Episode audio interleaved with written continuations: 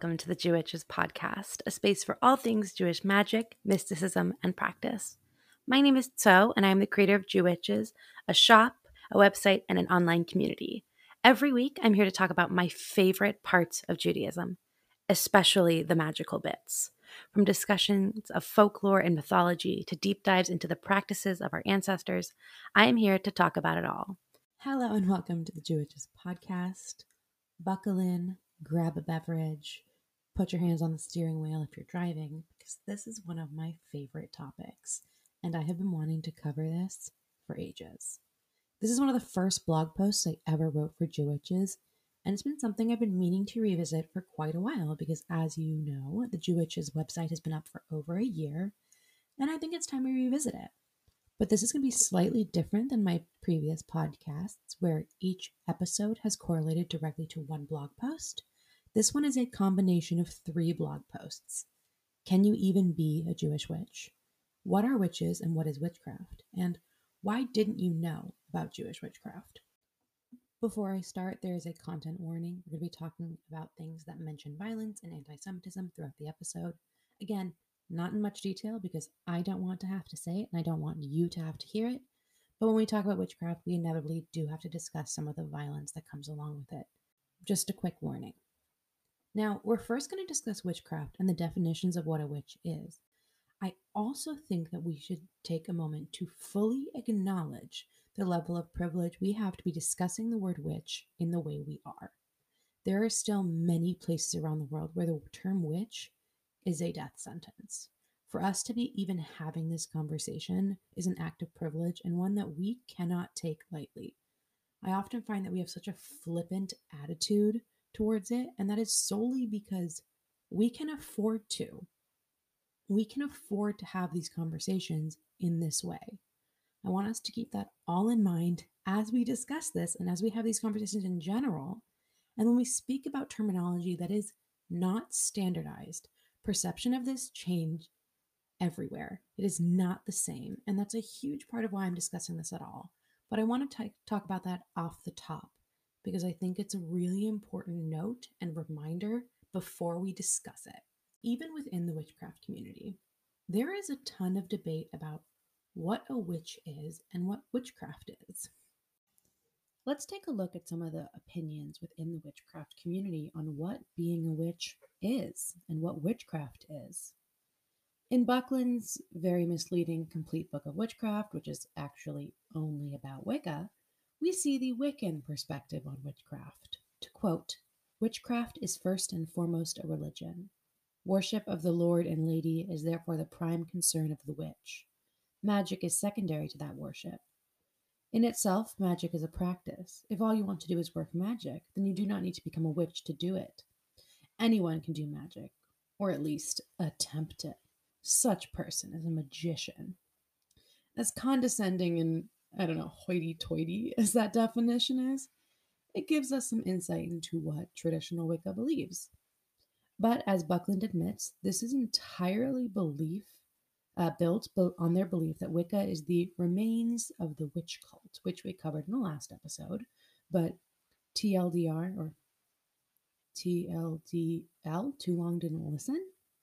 They believe in an entirely debunked theory uh, that there were people who practiced a pre-Christian religion that worshipped a god and goddess, a lord and lady, and that Wicca is the r- remains of that. They are the next generation of this pre-Christian religion that, again, did not exist because, uh, because it has been entirely debunked. Uh, for a longer, more complicated explanation, you can listen to my last episode. Let's move on to more opinions. Fiona Horne, author of Witch, A Magical Journey, states that being a witch is about having your eyes wide open and experiencing the whole onslaught of existence. Tanya A. Brown believes that, quote, "In recent years, the word witch has taken on quite a powerful meaning. Not only is it defines someone who practices witchcraft, but it's also come to symbolize those in our culture who are willing to stand strong for their beliefs, especially when it comes to human rights." Juliette Diaz, an indigenous witch and author of Witchery and Plant Witchery, writes that just saying you're one doesn't make you one. You need to do the work and to live and breathe magic every day. This importance on the practice is repeated through lots of different theories. And these are just a few definitions that you can find. I just picked a few off my shelf and used those. What I was saying is the definition that I use changes and shifts the more I study and the more I learn. I'm sure that in a while I'll look back at what I'm saying here and have an even more nuanced understanding of what I'm talking about today. So if a witch is someone who practices witchcraft, the next logical question is, well, what is witchcraft? Well, unlike what Wicca believes, it is in fact a craft and not a religion, but it gets pretty complicated after that. When we go to the dictionary, the definition of witchcraft is very vague. Even Wikipedia keeps it really unspecific. So the dictionary definition of witchcraft is the practice of magical skills, spells, and abilities. Witchcraft is a broad term that varies culturally and societally, and thus can be difficult to define with precision. And that's a perfect definition. It is all of those things. The example I always use of witchcraft being subjective and a self-applied term in the modern culture is that of two people lighting candles and invoking a deity for a specific reason. One may be practicing witchcraft, while the other might just be lighting a candle in a church. But it's all about what is considered witchcraft by the person labeling it as such, whether it's a self-applied label or someone applying it to another person in their practice. The importance of self-applying also comes from the history of disparaging religions outside of Christianity. So even though witchcraft can be put onto a practice by another person, in my opinion, ideally, it should be self-applied. We see this label slapped on a lot of other religions, particularly things like indigenous spirituality, voodoo, and African traditional religions. Things that are traditionally demonized by Christianity get the label of witch slapped on them. So back to witchcraft. It is essentially a very broad term to describe certain practices that may or may not fit beneath its labels according to its practitioners. Witchcraft isn't just one single set of practices, and the line between witchcraft and religion are blurred as they didn't always exist, as the term is extremely subjective. Like I said, it's complicated. So in all that complication, where, oh, my kitty's making noises. I forgot she was in here. Everyone say hi to Eloise. So what are Jewitches, right? The first time someone ever called me a Jewitch, it was absolutely an insult. But then I forgot about it until a friend of mine called me it. And when I started talking about the kind of Jewish spirituality that I grew up with, I needed a name. So I called my blog Jewitches, because not only is it a fantastic pun, I liked it. Jewitch, like all the terms we're talking about, is a self-applied one. Not everyone who uses the term uses it in the same way or practices in the same way. There are basically two rules to calling yourself a Jewitch that the community mostly agrees on. One, be Jewish, and two, practice some form of what can be categorized as witchcraft. And that's about it. But when people first meet me and meet me as a Jewitch, their question is how a Jew can practice witchcraft while following halacha, or Jewish law. And that's when it gets complicated. Rabbi Gershon Winkler states that Jewish magic was rooted in Jewish tradition, and Jewish sorcerers were humble, pious individuals who were well-versed in the tenets of Jewish faith and their proper observance. For the rest of the episode, unless I re-specify, when I talk about Jewitches, Jewish magic, et cetera, I'm speaking specifically of the traditions stemming from within Judaism, from within our own culture and religious practices, because there are people who are Jewish, um, but also practice things like Wicca, for example, and they might also use the terminology Jewitch, even though their practice does not stem from within Judaism. So what is Judaism's belief regarding witchcraft? Well, like literally every single thing in Judaism, it is complicated, and there are as many opinions as there are Jews, not to mention all the opinions of dead Jews that we still debate on a daily basis.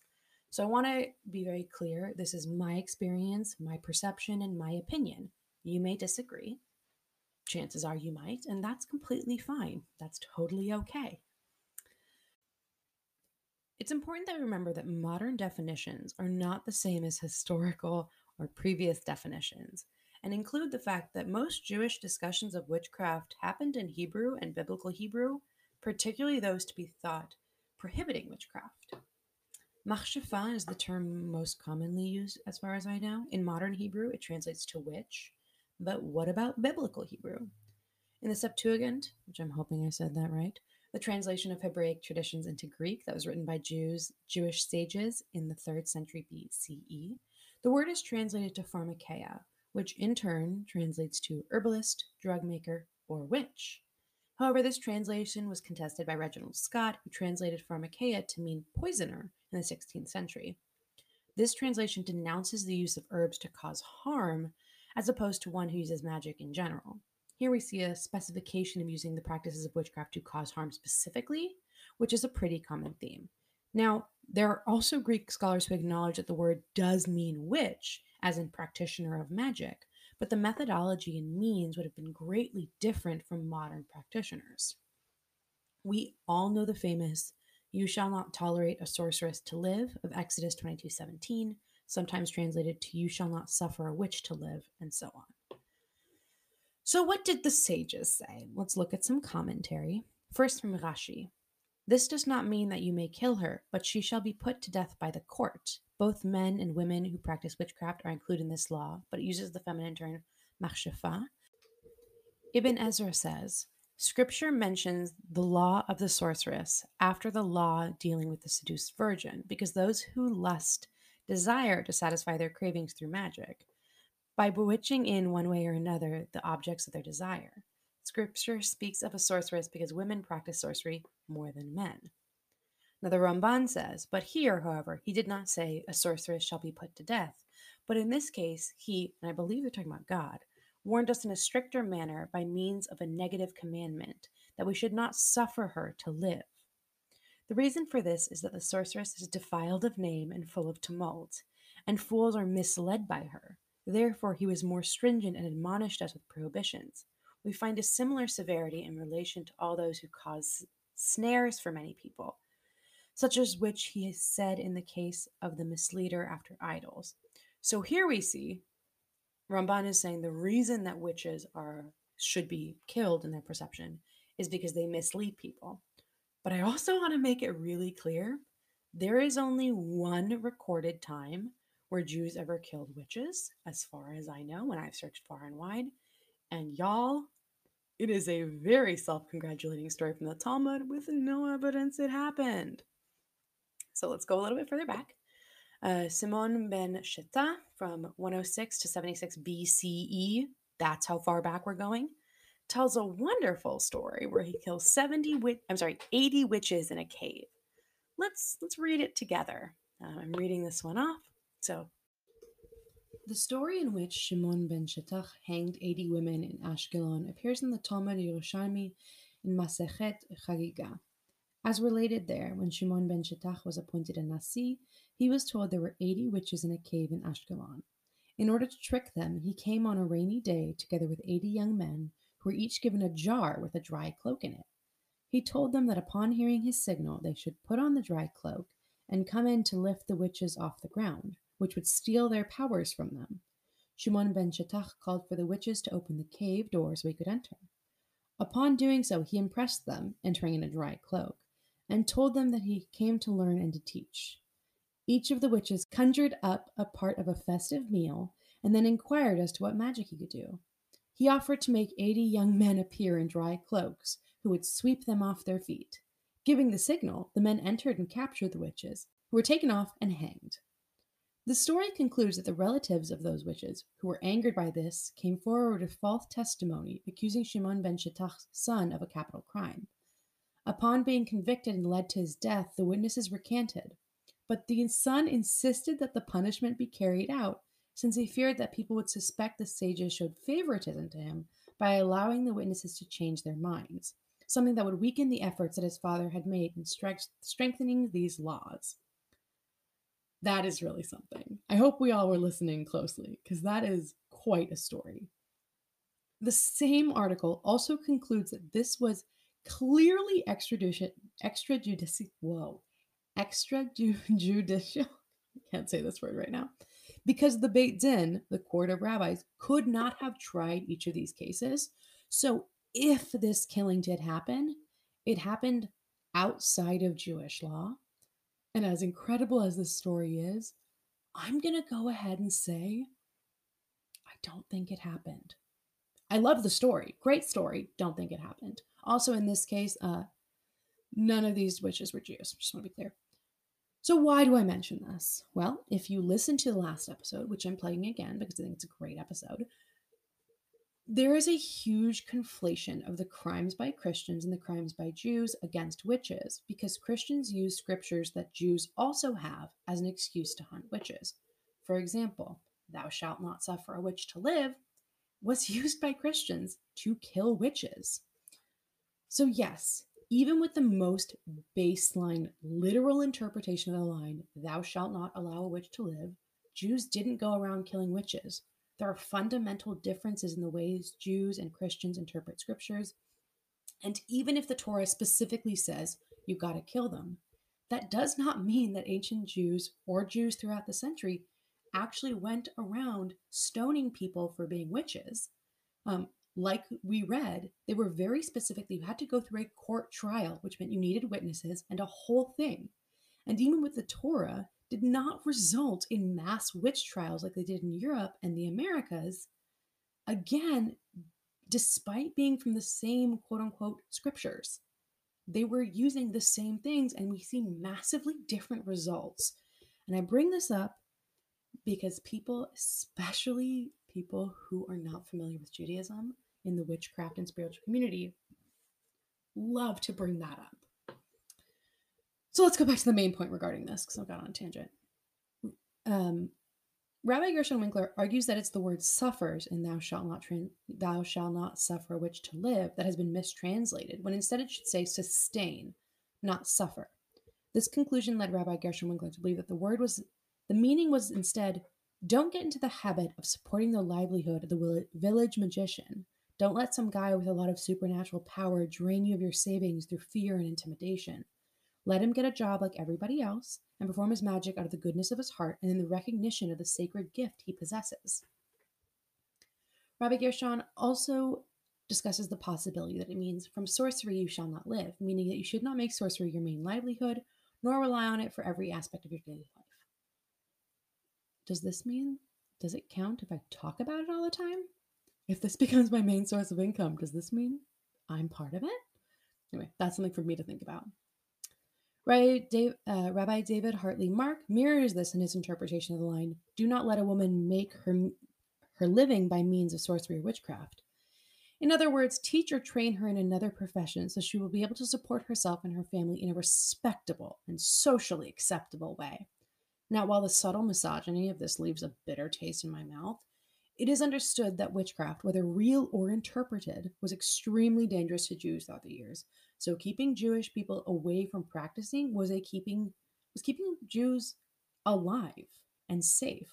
And again, you can hear all about it in my last episode, which again, I'm plugging.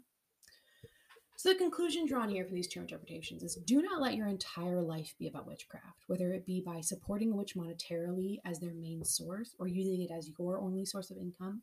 Do not let the craft consume you. This would probably be an, only an issue for people whose entire life, twenty-four seven, seven days a week, are solely about witchcraft and nothing else.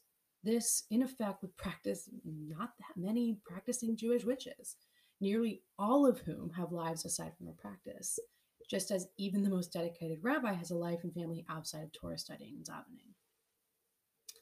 Now we continue. The sages taught in the Baraita that the verse, you shall not allow a witch to live, does not refer only to a female who practices sorcery. Both a man and woman are included.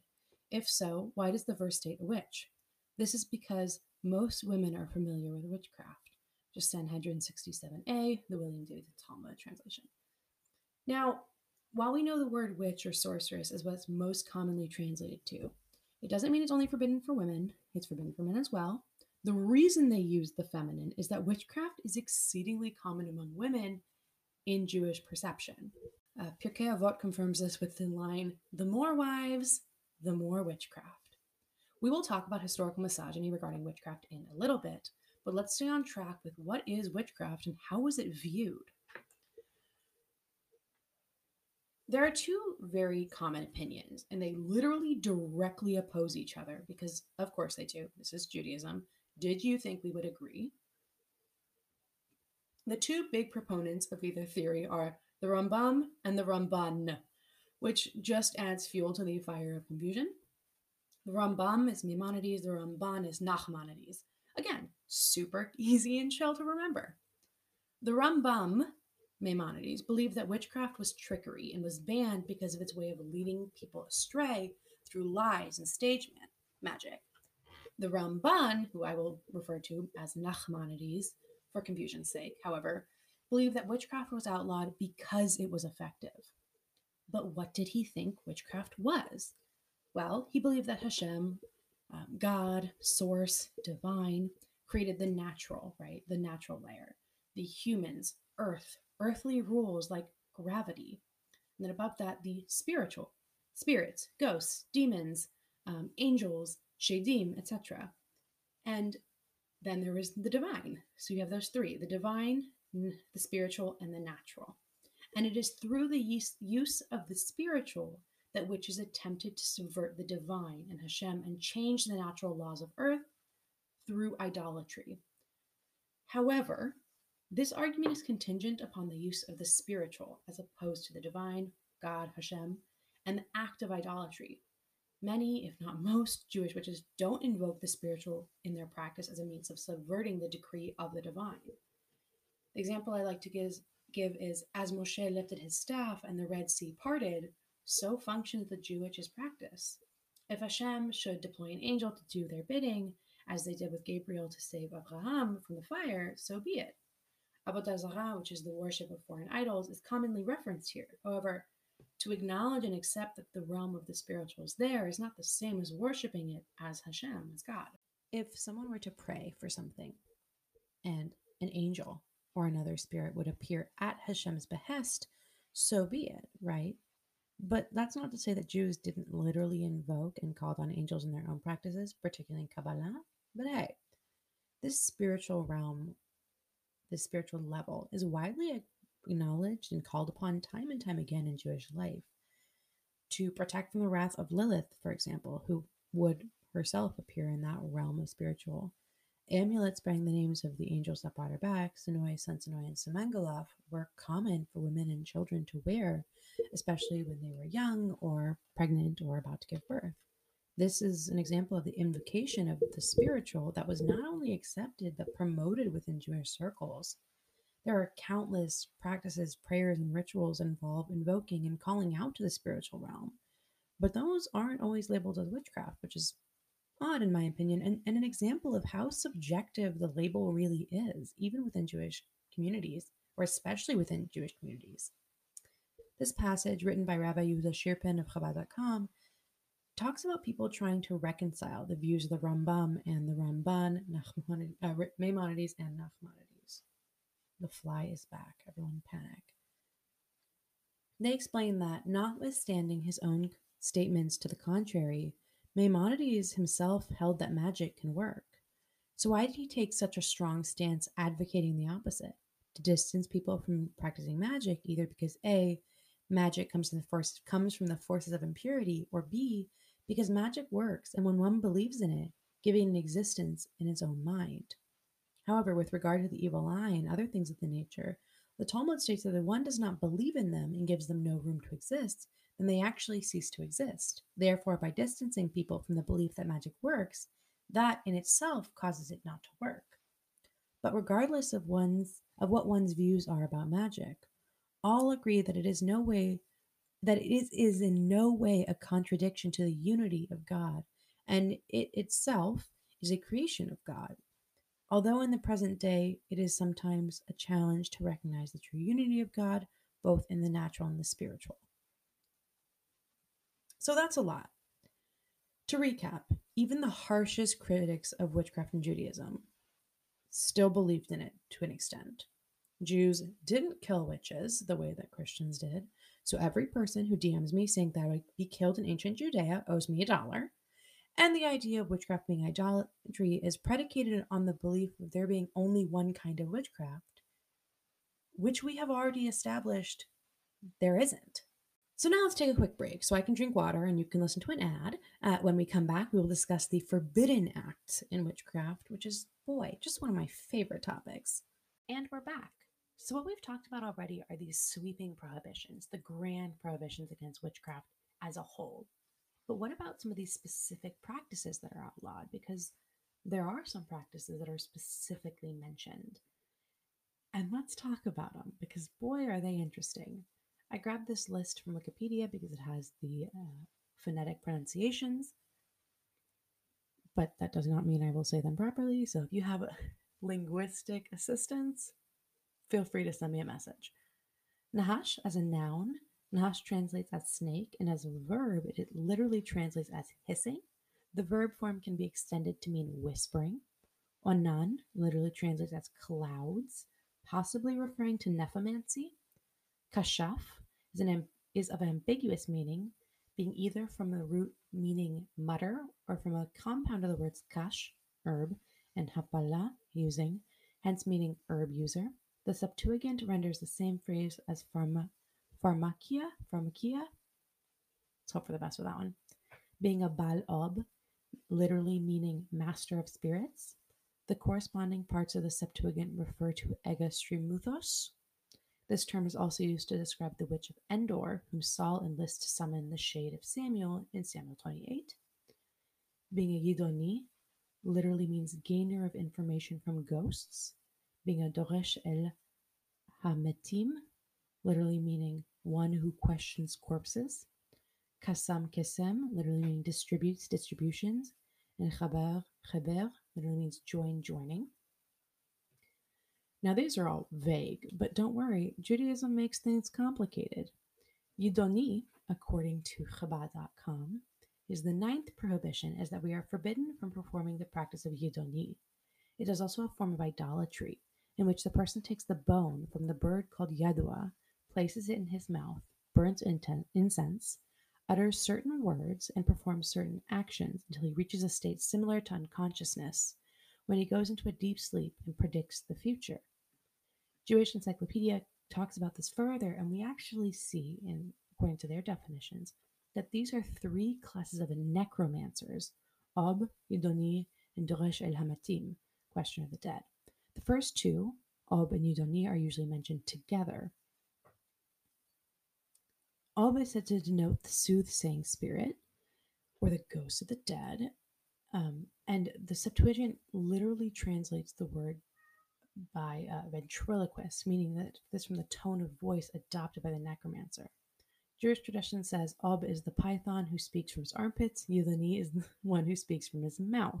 Two objects are mentioned by means of which the necromancer worked, one being a human skull. Now, another thing is uh, Jews and corpses, we're not a fan. Jews have a very specific feeling about dead people, and that feeling is keep dead people on the ground where they belong. So, of course, the prohibition against dealing with the dead in that manner makes sense. No, but there's also questions I have, like what does questioning a corpse even entail in regards to witchcraft? Do you actually need the physical dead body? Or is it just to call out to the spirit? Because in that case, then wouldn't going to the grave of the Rebbe for a blessing count as calling upon the spirit of a dead person? Would that be included in it? Now, the fact that we have such stringent anti-necromancy laws totally makes sense in regards to the way that Jews think about, again, death. But let's move on, because I think I could talk about Jews and dead people all day long. And maybe I will. Maybe I'll do an episode on it. Let's move on to Deuteronomy. Those nations that you are about to dis- dispossess do indeed resort to soothsayers and augurs. To you, however, the Lord your God has not assigned the like. Deuteronomy eighteen fourteen. Now, this is commonly used to talk about witchcraft, but it's important to note the words here. A soothsayer refers to someone who sees the future, and the augur was a Roman priest, not a Jewish person or a witch. The very clear implication here is not to turn away from Judaism and go to a priest or someone of the other nation. This makes a lot of sense if you know Jewish history and our insistence on staying true to our culture and our religion. These are two very specifics that are mentioned, neither of which need to be applied to a modern witch, particularly not a Jewish witch. Now we see Leviticus nineteen twenty-six. You shall not eat anything with its blood. You shall not practice divination or soothsaying. Like the term witch, there is no official definition of soothsayer in Judaism. However, according to the Talmud, Sanhedrin sixty-five b, Rabbi Shimon says, this is one who applies seven types of semen to one's eye in order to perform sorcery. And yes, I did say seven types, and by types they mean species. So not a single person I know would ever be impacted by that. But while Shimon, Rabbi Shimon has one rather strange, extremely jarring, horrifyingly disturbing explanation, it is Maimonides, the Rambam, who I mentioned earlier, who is most commonly referred to when talking about soothsayers. Sefaria uh, references Maimonides' definition of soothsayer. Also, real quick, I love Sefaria so much. If you don't know Sefaria, they're an amazing, amazing uh, resource. And honestly, I love everyone who works there too. They're just wonderful. They're an amazing org. You can find three thousand years of Jewish text on their website for free with translations, with commentary. It's amazing. Back to what I was saying. Maimonides' definition of soothsayer. This term refers to those who foretell events by astrological observations, declaring that a certain day is favorable while another is unfavorable. A certain day is suiting, suited for doing a certain type of work. A certain type of year or month is unfavorable for a particular thing. So by Maimonides' definition, anyone who uses astrology to tell the future is a soothsayer. But this leaves a pretty big loophole. Just don't tell the future with astrology. Use it to dissect your issues, work on bettering yourself, or use it in literally any other way than trying to predict the future. The other loophole is literally any other non-formed band of divination. Don't use astrology, but you can use other forms that are very common within Judaism. But this is just one perspective, and while extremely well respected, Maimonides was famously anti-magic in any form, going as far as to disparage Talmud scholars who used astrology themselves by saying that man was created with eyes in the front of his head, not the back, when asked how he could hold such an opinion while Talmudic scholars accepted astrology. I was just informed that you might be able to hear my cat in the last clip. So sorry, Eloise decided that she must be the center of attention at all times. Let's continue on about astrology. The Orthodox Union writes that in Judaism, astrology is not regarded as idol worship, even though the generic name for idol worship is Avodat Kochavim Umazalot, worship of the stars and the signs of the zodiac. From the Jewish perspective, the stars are not unrelated to events on earth. It is not irrelevant whether one was born on Pesach or Yom Kippur or Lag BaOmer or any particular day. Each day is special and has a unique imprint. Orthodox Union also references how the Talmud states that if one is born under Mars, they are more likely to spill blood, demonstrating just how commonplace it is for Jews to reference the stars. Now, just as a fun fact, you know how we say Mazal Tov? Yup. The signs of the zodiac are called Mazalot. Jewish tradition sees the constellation on high as directing the destiny of individuals and nations down below. Thus, Mazal is influence dripping down from the stars. Over the years, good or bad mazal came to mean luck more than destiny. When the Talmud says we're not subject to mazal, it's not that we are limited by our destiny, rather that our own actions determine our fate. So when we say mazal tov, we're literally saying fate, destiny, or luck, tov, good, mazal tov. This perspective cares not if Jews look into the future, but reminds us that we are in control of our own destiny and that every one of our actions has weight and meaning. But what about other divination forms? That's a story for another time because honestly, we're getting pretty far into this and I think divination deserves its own episode, which let me know if you'd be interested. Let's skip to Leviticus twenty twenty-seven. A man also or a woman that divineth by a ghost or a familiar spirit shall surely be put to death. They shall stone them with stones. Their blood shall be upon them. Wow, that seems like pretty damning evidence against divining with spirits, right? Well, that's only a single translation from the Tanakh, the Holy Scriptures, published by J P S. This is the same line translated by Chabad. And a man or woman who has the sorcery of Ov or Yidoni shall surely be put to death. They shall pelt them with stones. Their blood is upon themselves. We already went over Ov and Yidoni. What we learned from this translation is the conflation and generalization of practices that are specific to become all. Ov and Yudani are specific practices, but instead of listing those specific practices, they just say divining with ghosts and familiar spirits, which waters down the meaning and allows it to become a sweeping generalization instead of a specific prohibition against practices. This is not to disparage any specific translation, but to encourage a closer look at them. Just as English words evolve, so do the words of our sacred texts, and we have to look at the translations not only from the modern perspective, but look at what it meant at the time to further prevent misinformation from being spread by people who don't know enough. Because I can't tell you how many times I've had people, you know, literally send me the lines, Leviticus twenty twenty-seven, as a way of being like, ha, you would be dead. And I'm like, what are you? Okay, all right, thank you. Let's look at the commentary of Rashi on the specific passage. Here, the penalty of death by stoning is mentioned for them, and the above, it mentions excision. But the explanation is, if there were witnesses to the offense and the necessary warning had been given to them, death by stoning is the punishment. If he acted wittingly but had not been warned, he is punishable with excision, and if he breaks the law regarding Ov or Yidoni inadvertently, he has to bring a sin offering. And the same will apply in all the cases of all persons who are subject to the death penalty, where excision is mentioned. that is, all such cases, stoning or a sin offering is the punishment according to the circumstances. Which is a very long way of saying that again, Jewish courts did the utmost not to actually kill people. But did they do about enough about misogyny? No. No, they did not. Let's talk about misogyny. Judaism is not exempt from it, and it is exceedingly clear in discussions around witchcraft. Meir Bar Ilan, a scholar on the topic, discusses how it was theorized that magic was taught to women by angels, or that they used their own inherent magic to seduce angels into giving them more. Both theories have been popular, but in the end, it is the same. Women are inherently more prone to magic. This is also similar to Judaism's view that women are inherently more spiritual, though that belief did not quell misogyny's existence. His essay features this brilliant quote, which quite nicely summarizes the point of the intra-community misogyny in regards to witchcraft. All the sources which deplore women for the witchcraft are quote-unquote male sources. All the books quoted above, in his article, were written, to the best of our knowledge, by men, and R. Yosei and R. Shimon Bar Yochai, who deplored women because of witchcraft, were also men. Indeed, one should note that the same R. Shimon Bar Yochai, who deplored women for their witchcraft, was himself involved in witchcraft.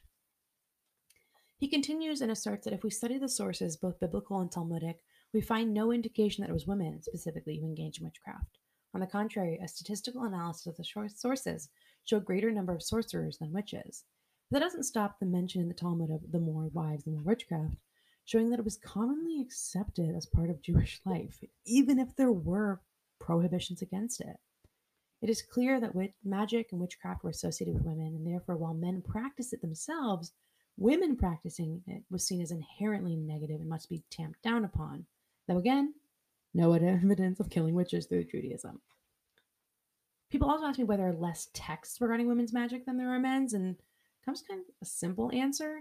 Men were writing books and texts, especially before the printing press. Writing a book wasn't as simple as it was today. Um, so men wrote about themselves and their practices, while women often passed them down to their children. There are books going back and writing down what has been taught now, but we don't nearly have as much literature about the practices of women as we do about the practices of men. So, of course, when we analyze the source texts, we will see more men in them because men wrote them about themselves and other men. I also think it's important to note that after my last episode, which covers the witch craze and how Jews were targeted because of their supposed witchcraft, it is important that we remember the different definitions at play here. Jews were thought to be witches by Christians because Christians thought we worshiped the Christian devil and hated Christ. Jews did not think this about witches. Perceptions of witchcraft varied, but were not comparable to the Christian ones from the medieval period. So why didn't you know about Jewish witchcraft? After all of this, how didn't you know about it?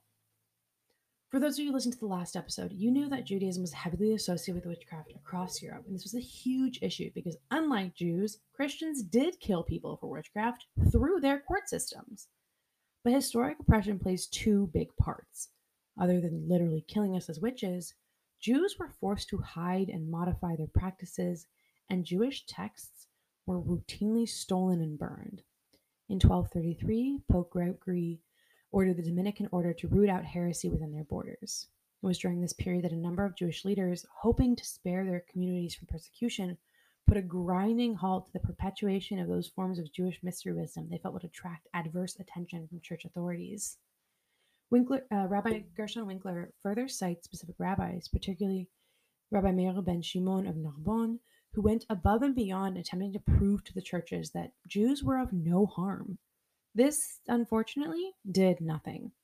In the year twelve thirty-nine, the Pope ordered that all Jewish sacred texts were burned. All of them. In France, no less than twenty-four wagon loads of handwritten texts were burned. But there's no, there's no knowing how many more were stolen and taken. In fifteen fifty-three, Pope Julius the Third ordered the burnings of all copies of the Talmud. On Rosh Hashanah, they burned thousands of texts all across Italy. After that, Venice burned thousands more Jewish texts. In fifteen fifty-nine, ten thousand Jewish texts were burned at Cremona, Italy by the Inquisition. The Zohar, one of the only surviving texts, did so because it was being printed at the time by non-Jewish printers. Mind you, before that, uh, I believe the printing press became commercially available in fourteen fifty, but I, I could be wrong. Before that, those were all handwritten. This was not an easy thing to do, especially if you know Jews. You know that we have a very specific methodology of writing our sacred texts. You can't just like chicken scratch it out. This is just a small part of the oppression of Jewish people and our mystical practices. Not to mention all the times they burned our stuff, but it's easy to understand this is a pattern. Our texts were often stolen and burned. We had to plead for our lives. In order to do so, we had to lose something. This forced secularization and rationalization of Judaism left many Jews unaware of our own mystical beliefs. Rabbi Gershon Winkler writes that in order to survive, the Jewish people had to compromise. For example, Jews had to tone down the role of their women in religious life and function to avoid suspicion of witchcraft, a suspicion held of all women, the religious affiliation notwithstanding, who exhibited independence, learning, and mystical prowess. Likewise, especially by the eleventh century, the Jews had to fold up much of their Kabbalistic tradition and practice, and stow it either in the disguise of innocent hymns or in cryptic oral transmissions confined to a select few. It was during this period that the clergymen of the church began to, quote-unquote, create Western occultism from the texts they were, well, stealing from Jews. So Jews had to hide the mystical parts of our religion in order to survive. And I don't blame our ancestors. I thank them and honor them and respect the path they chose for survival, but I also mourn so much of what was lost during that period. I touched on this earlier, but Wicca is and was a huge part of why we perceive in magic and witchcraft in the way we do. Wicca and the misinformation perpetuated by its founders and followers has fundamentally shaped the way witchcraft is perceived by the wider Western world. But another reason, in my opinion, is what I call spicy Wicca. I made this term up when I was chatting with a friend and it kind of stuck. Now, as we discussed in my last episode, Wicca is a formal religion. Media, books, everything we see on witchcraft in the Western world is touched by Wicca and filtered through a Wiccan lens. Which means when people buy a book on witchcraft, they end up practicing a very diluted form of Wicca. My personal definition of spicy Wicca is a practice that is mostly, if not entirely, based in Wicca, but without the rules and the structure of Wicca. I'm not trying to shame or bash anyone for their practice at all. I just don't have a better way of describing this highly Wiccanized perception of witchcraft and magic. And this perception has changed the way we as the public interact with the word witchcraft. People even use the term witch and Wiccan interchangeably. And because of it, spicy Wicca is easy. You want a love spell? Go to Pinterest. You'll find hundreds of Wiccan-inspired love spells. You want a cleansing ritual? Great. Pick up your first book on witchcraft, and it will, chances are, perpetuate the same perceptions, ideals, and stereotypes as Wicca. I mean, look at how all witches are expected to celebrate the Wheel of the Year in the Wiccan way, which combines a bunch of different practices, some of which are completely confusing, like Mabon, which is actually a Welsh deity and not an autumn harvest festival. Most things are touched by Wicca, even if they just call themselves witchcraft, which means it's easy to be a spicy Wiccan, because if you just buy something that's labeled witchcraft without specifically following another set of paths, you're probably going to be influenced by it. So there we have it. Historical oppression, misogyny, Wicca, just a few of the reasons why most people don't know of Judaism history of what can be called witchcraft. I want to take a moment to acknowledge that you do not have to call yourself a witch. You don't have to call yourself a Jewitch. You don't have to wake up and walk up to people and make that your whole identity. You can totally do that, but you don't have to. I love the term. I embrace the term, but I don't need to wear it like a badge. I don't walk up to every person I meet and go, I'm a Jewitch. There is a reason Jew comes first. I am Jewish first and foremost, and my quote-unquote witchiness comes from within Judaism. Now, before we get to sources, I want to say thank you to Karina one three five four two for their extremely kind review on Apple Podcasts. I promise I read every single review you leave for the podcast specifically. They mean so much to me and do wonders for the podcast as a whole. This is your reminder to press follow or subscribe on whatever platform you're listening to me now, and stay up to date with me on Instagram at Jewitches, where I'm the most active. Okay, with that out of the way, let's talk sources. I used a Haaretz article on Thou Shalt Not Suffer a Witch to Live, and it says a murderous mistranslation. The book Magic of the Ordinary by Rabbi Gershon Winkler. A Times of Israel article on Parashat Mishpatim.